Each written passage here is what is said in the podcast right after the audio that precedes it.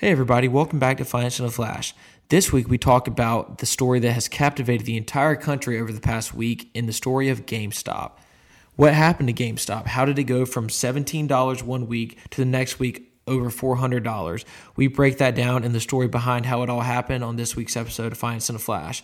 As always, thank you for listening. And if you want to learn more about our company or our podcast, go to beaconfinancialstrategies.com. All right, let's go.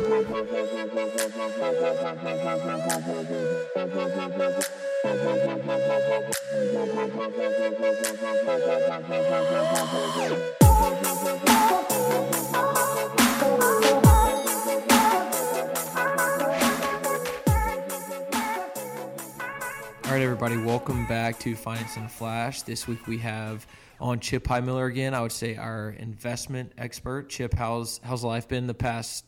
I guess it's been two weeks since we've talked on the podcast. It's been interesting, right? I mean, we're in the throes of winter, it seems, and um, you know, uh, not a lot to do outside. Uh, I haven't played golf in like months, so I'm, I'm starting to get a little um, cabin fever. Yeah, I played uh, last weekend. It's uh, it's very cold, and you know, can't play after work anymore. Just have to go on the weekend. So it's quite unfortunate.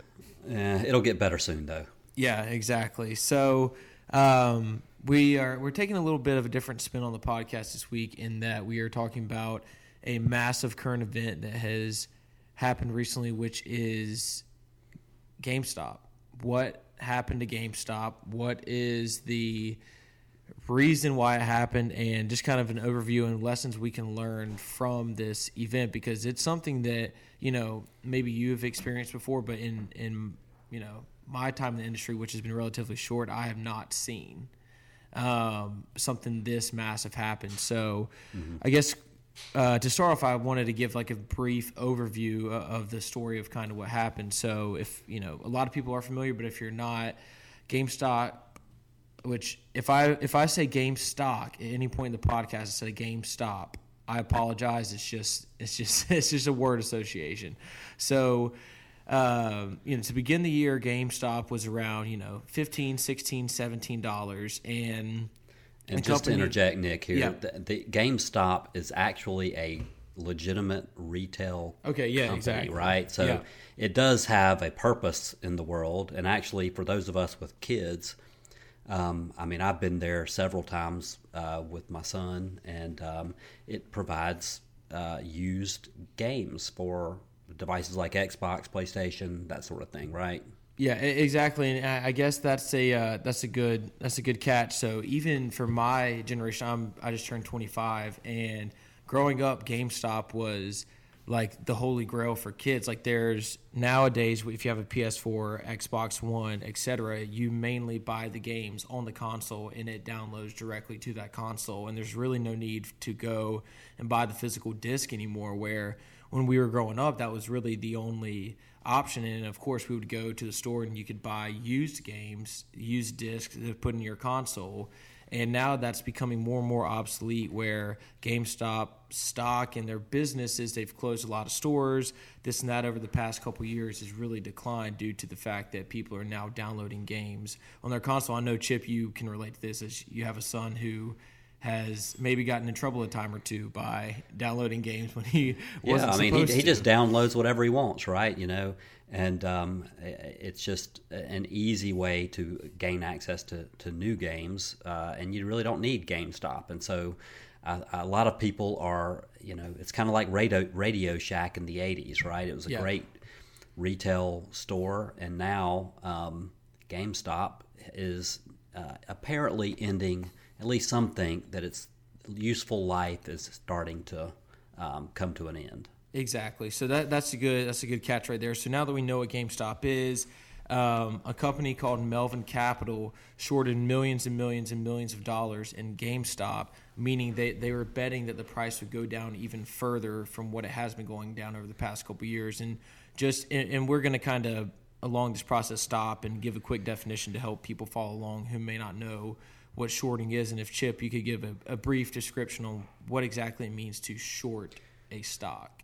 Yeah, so shorting is really um, uh, taking a uh, negative position on a stock. Instead of buying the stock, you actually sell the stock. And so your expectation is that at some point in the future, you will be able to buy the shares back at a lower price. Uh, so it's uh, the exact opposite of, of uh, the way most people think of investing in the market. And, and, I, and some would argue that shorting is a strategy that is not really investing, it's more of a speculative um, uh, way to uh, access to the markets. But it, nevertheless, there are some firms and some individuals that utilize shorting as a way to, um, as a component of their overall strategy. Yeah, exactly. So again, we're you know betting or speculating that if you short a stock, that it will go down. Um, so that's essentially what this this big hedge fund company did, Melvin Capital. And so there's a site called Reddit, which is essentially a just like discussion board website where a user named Wall Street Bets, who kind of gives you know anonymous betting advice. You know, there's a decent community on Reddit who invests in stocks together he explained the situation and that this company had shorted the stock, and a bunch of retail investors really attacked this stock and drove the price up from you know which was you know seventeen dollars on to begin the year, you know January fourth to three hundred and seventy four dollars. So it went up, you know, almost two thousand percent in a matter of a couple weeks, and you know, uh, which this company lost billions and billions of dollars. And so this was just, you know, a huge win, people said for little guy, huge win for little guy. But what happened upon this process is when this was gaining more and more traction on Twitter, on Instagram, on Facebook, pretty much all social media, that was pretty much, this was what dominated the headlines. People got in late, and a lot of these, there are some companies uh, who restricted the trading or the buying of GameStop, and this happened not only to GameStop, but it happened to Nokia, AMC, Naked Brand, and a, you know a few cryptocurrencies where these retail investors were essentially driving and pressing this stock up that these stocks up that these big hedge fund companies had a short position in, and these companies were losing billions and billions of dollars, and there was a huge outrage in the fact that these companies uh, or brokerage companies, for example, you know Robinhood potentially who cut off buying a certain stock, and that's where there was a huge outrage. And so that's really the backstory of what happened over the past couple of weeks. And we have a few, I guess, key points we wanted to really educate and just kind of drill home on why this could be such a risky and, and problematic solution going forward. And one of the main things I kind of wanted to bring up first, Chip, is the downside of shorting, which there can be, you know, people obviously over time have made lots and lots of money in shorting, but why you hear about shorting, there's unlimited downside. Um, That's why, right. There is unlimited that? downside. Yep. And and shorting, um, I, I, would I would argue that it's not. It, it's not a common strategy. Yeah. It's a strategy that very select people uh, utilize, and and the reason is because there is unlimited downside risk unlimited. So uh, when you buy a stock, when you invest in a stock, um, you can uh, your your investment can decline, and we've seen you know through the years uh, various companies just go out of business, right? And that's just a part of the, the capitalism in a way. And but with shorting, a, a company could go uh, up an unlimited amount. I remember back in the late 1990s with Amazon. You know, Amazon was one of those companies that had a tremendous amount of sh- people shorting it because hey, it's it's a who would want to buy uh, clothes and products from uh, online? Who would ever do that? And so people, you know, and, and and the valuations of the stock was so high that you know it would Amazon would have had to grow. Uh, by a tremendous amount in order to justify that stock price. And so a lot of people were shorting Amazon. Well, now um, you know, those people, if they had held on to that short position, would have lost a lot of money because the way to close out a short position is to buy the shares back. So, you know, you could have sold one share of Amazon for twenty dollars uh, back in the uh, you know 10 or 15, even 15 years ago probably and um, you know now you, I, I, don't know what Amazon's trading at to, today, but maybe like thirty three hundred dollars a share or something. So you could have lost, um, yeah. you know, thirty three hundred dollars basically per per share. Per share.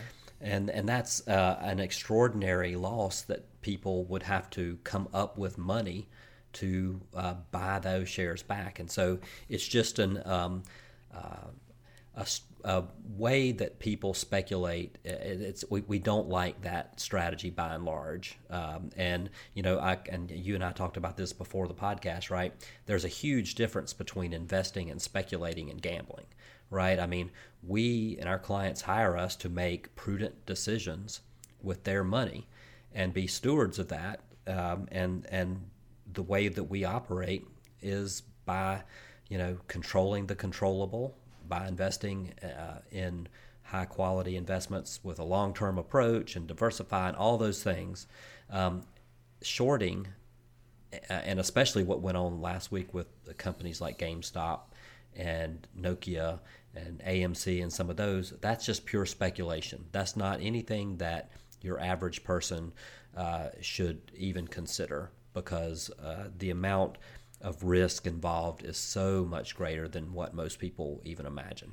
Exactly. And look, you know, there are uh, people made lots and lots of money by buying this, you know, early on and seeing it go up. Like I said, in, in a matter of weeks, it went from 17, it went up 2,000%, you know, around $17, almost up to 400. At some days, it was trading over $400 for a short time. And the problem with investing in a bubble like this, you know, it, it look granted it did go up to you know three four hundred dollars but from you know where it was solidified you know at one day ended at three hundred and fifty dollars. Now it's down 74% to $100 and at one point you know it was down to $90 yesterday. A lot of people you know i've always you know in school you know professor always said once your neighbor or friends start telling you about a stock it's already too late. Once the general public knows about this it's too late. Maybe you know chip you can talk into the you kind of already did, but the the problem in getting caught in a bubble like this, where you like, oh my God, it's never going to stop going up, but at some point it does stop going up in a in a bubble like this. And we're not saying that GameStop is a terrible company that should be that should go to zero, but it it wasn't worth on what it was trading at, and people did get caught in this. Well, now I've paid three hundred and fifty dollars for a stock that was worth $15 a couple weeks ago and there's been no material change in the company whatsoever. Now I'm caught in this situation and now it's gone down almost 75, 80% of its value. And now I'm left with a stock that everyone told me was going to the moon. Yeah, and that's, the unfortunate part because, um, you know, people tend to uh, have this expectation that there is some easy way to make um, money in the markets. And the, uh, for people who have been doing it long enough, you, you just know that's not the case. It's there's no silver bullet. There's no one out there who uh, has an inclination of exactly what's going to happen in the markets. It's just, you know, it's not possible. The the, uh, the way that you accumulate wealth uh, in the market is by, you know, it's time. It's just how long you spend in the market in a diversified approach. And that's really the key to success here. And that's the thing that the one takeaway that I want people to get is there's no easy way. Like no one knows, hey, um, you know, Amazon's going to go to ten thousand dollars in a year's time. I mean, it would be great if we did know that, uh, but it's just not. That's just not possible. Um, and the way to protect yourself is to diversify and to own a global portfolio and keep your internal expenses in check and that sort of thing. That that's the way to become a successful investor and to have a, a, a good investment experience over time. Exactly, and and that's really the reason why I wanted to do a podcast on this topic, not to you know create buzzwords and, and GameStop and, and this and that, but to really highlight the risk of investing in such a, a large speculation like this. Because I know you know, as far as a, a lot of my you know friends are investors and this and that, and you hear stories on TV and on Twitter and this and that engaged in the in the social world of oh this person made you know they paid off their student loans, they donated this money, this and that, which is great. But as as far as a, a solidified approach to I'm going to stalk you know Reddit threads and try to figure out which stock is next on, on going up, that's just if that was a way to get rich quick, everyone would be doing it and it would lose its appeal pretty quickly, which is essentially what happened where these people got on the boat super late in AMC, Nokia, GameStop. And I'm not saying these are terrible companies, but there was not a material fact of they came out with a new invention or, oh, they're helping facilitate the COVID vaccine. Like there was nothing that changed other than the fact of people came together and like, we're going to drive the stock up just to spite these hedge fund managers, and that's just not a uh, a prudent way to to make money or, or returns going forward. And I think a lot of people did get burned, and hopefully will learn from this process of yeah, it was fun and it was interesting and all that, but as far as making quick and fast money, it's just not viable moving forward. Yeah, and and I'll just add, you know, there's been tons of studies that show that the pain of losing money is, you know, almost about almost twice as large as the joy of of gaining it. And so, you know, there, uh, I think the individual investor has a okay handle on uh, being able to identify investments that have the potential to do well. Where I think most people struggle, and, and really where we spend a lot of our time internally, Nick, is on the on the other side of that as is how much risk are we taking? And and getting a handle on that and understanding that, especially as it relates to a person who are who's in the distribution phase or um, if they're saving for a specific goal and and it's a, a, a date, you know, a couple of years from now, we we have to focus much more effort on the risk side of the equation than on the possibility of returns, and um, and that's that's a part that most individuals it, it's hard to, to comprehend and understand that that component of the investment process. Exactly, and so again, I think the, those points were are good, and maybe you know a final one is that uh, you've already kind of mentioned it, but you know the information is, is priced into a stock real time, right? So there, there's not you know, and that's you know just in a we believe in an efficient market, and there are scenarios where there might be outliers, but overall there's not you know breaking news on CNBC or Twitter that hasn't really already been priced into a, a specific stock and, that it you know is going up super high, super fast. Like the information is already out and available and has already affected that that stock, right?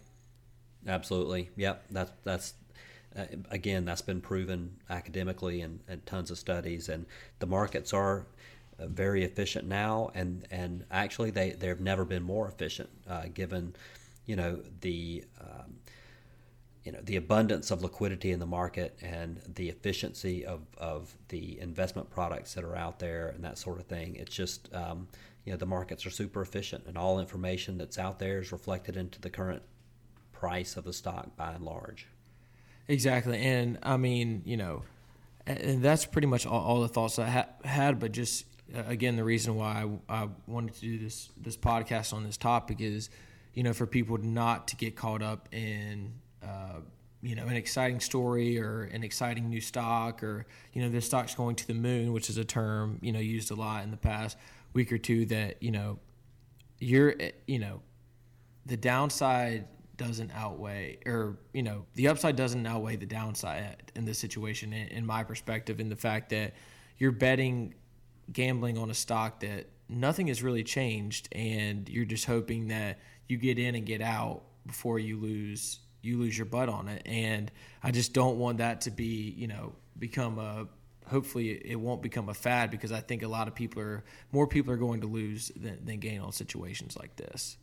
Yeah, absolutely. And the, the other thing, just as just in uh, closing here, but um, people will always tell you their success stories. Yeah. Um, and I know that uh, you know you and I hear this uh, from friends and that sort of thing. That you know, hey, I you know I did well on this one specific investment, but you know, and that's great. But what what they fail to uh, acknowledge, uh, at least to you, is that they really uh, haven't had that success across the board.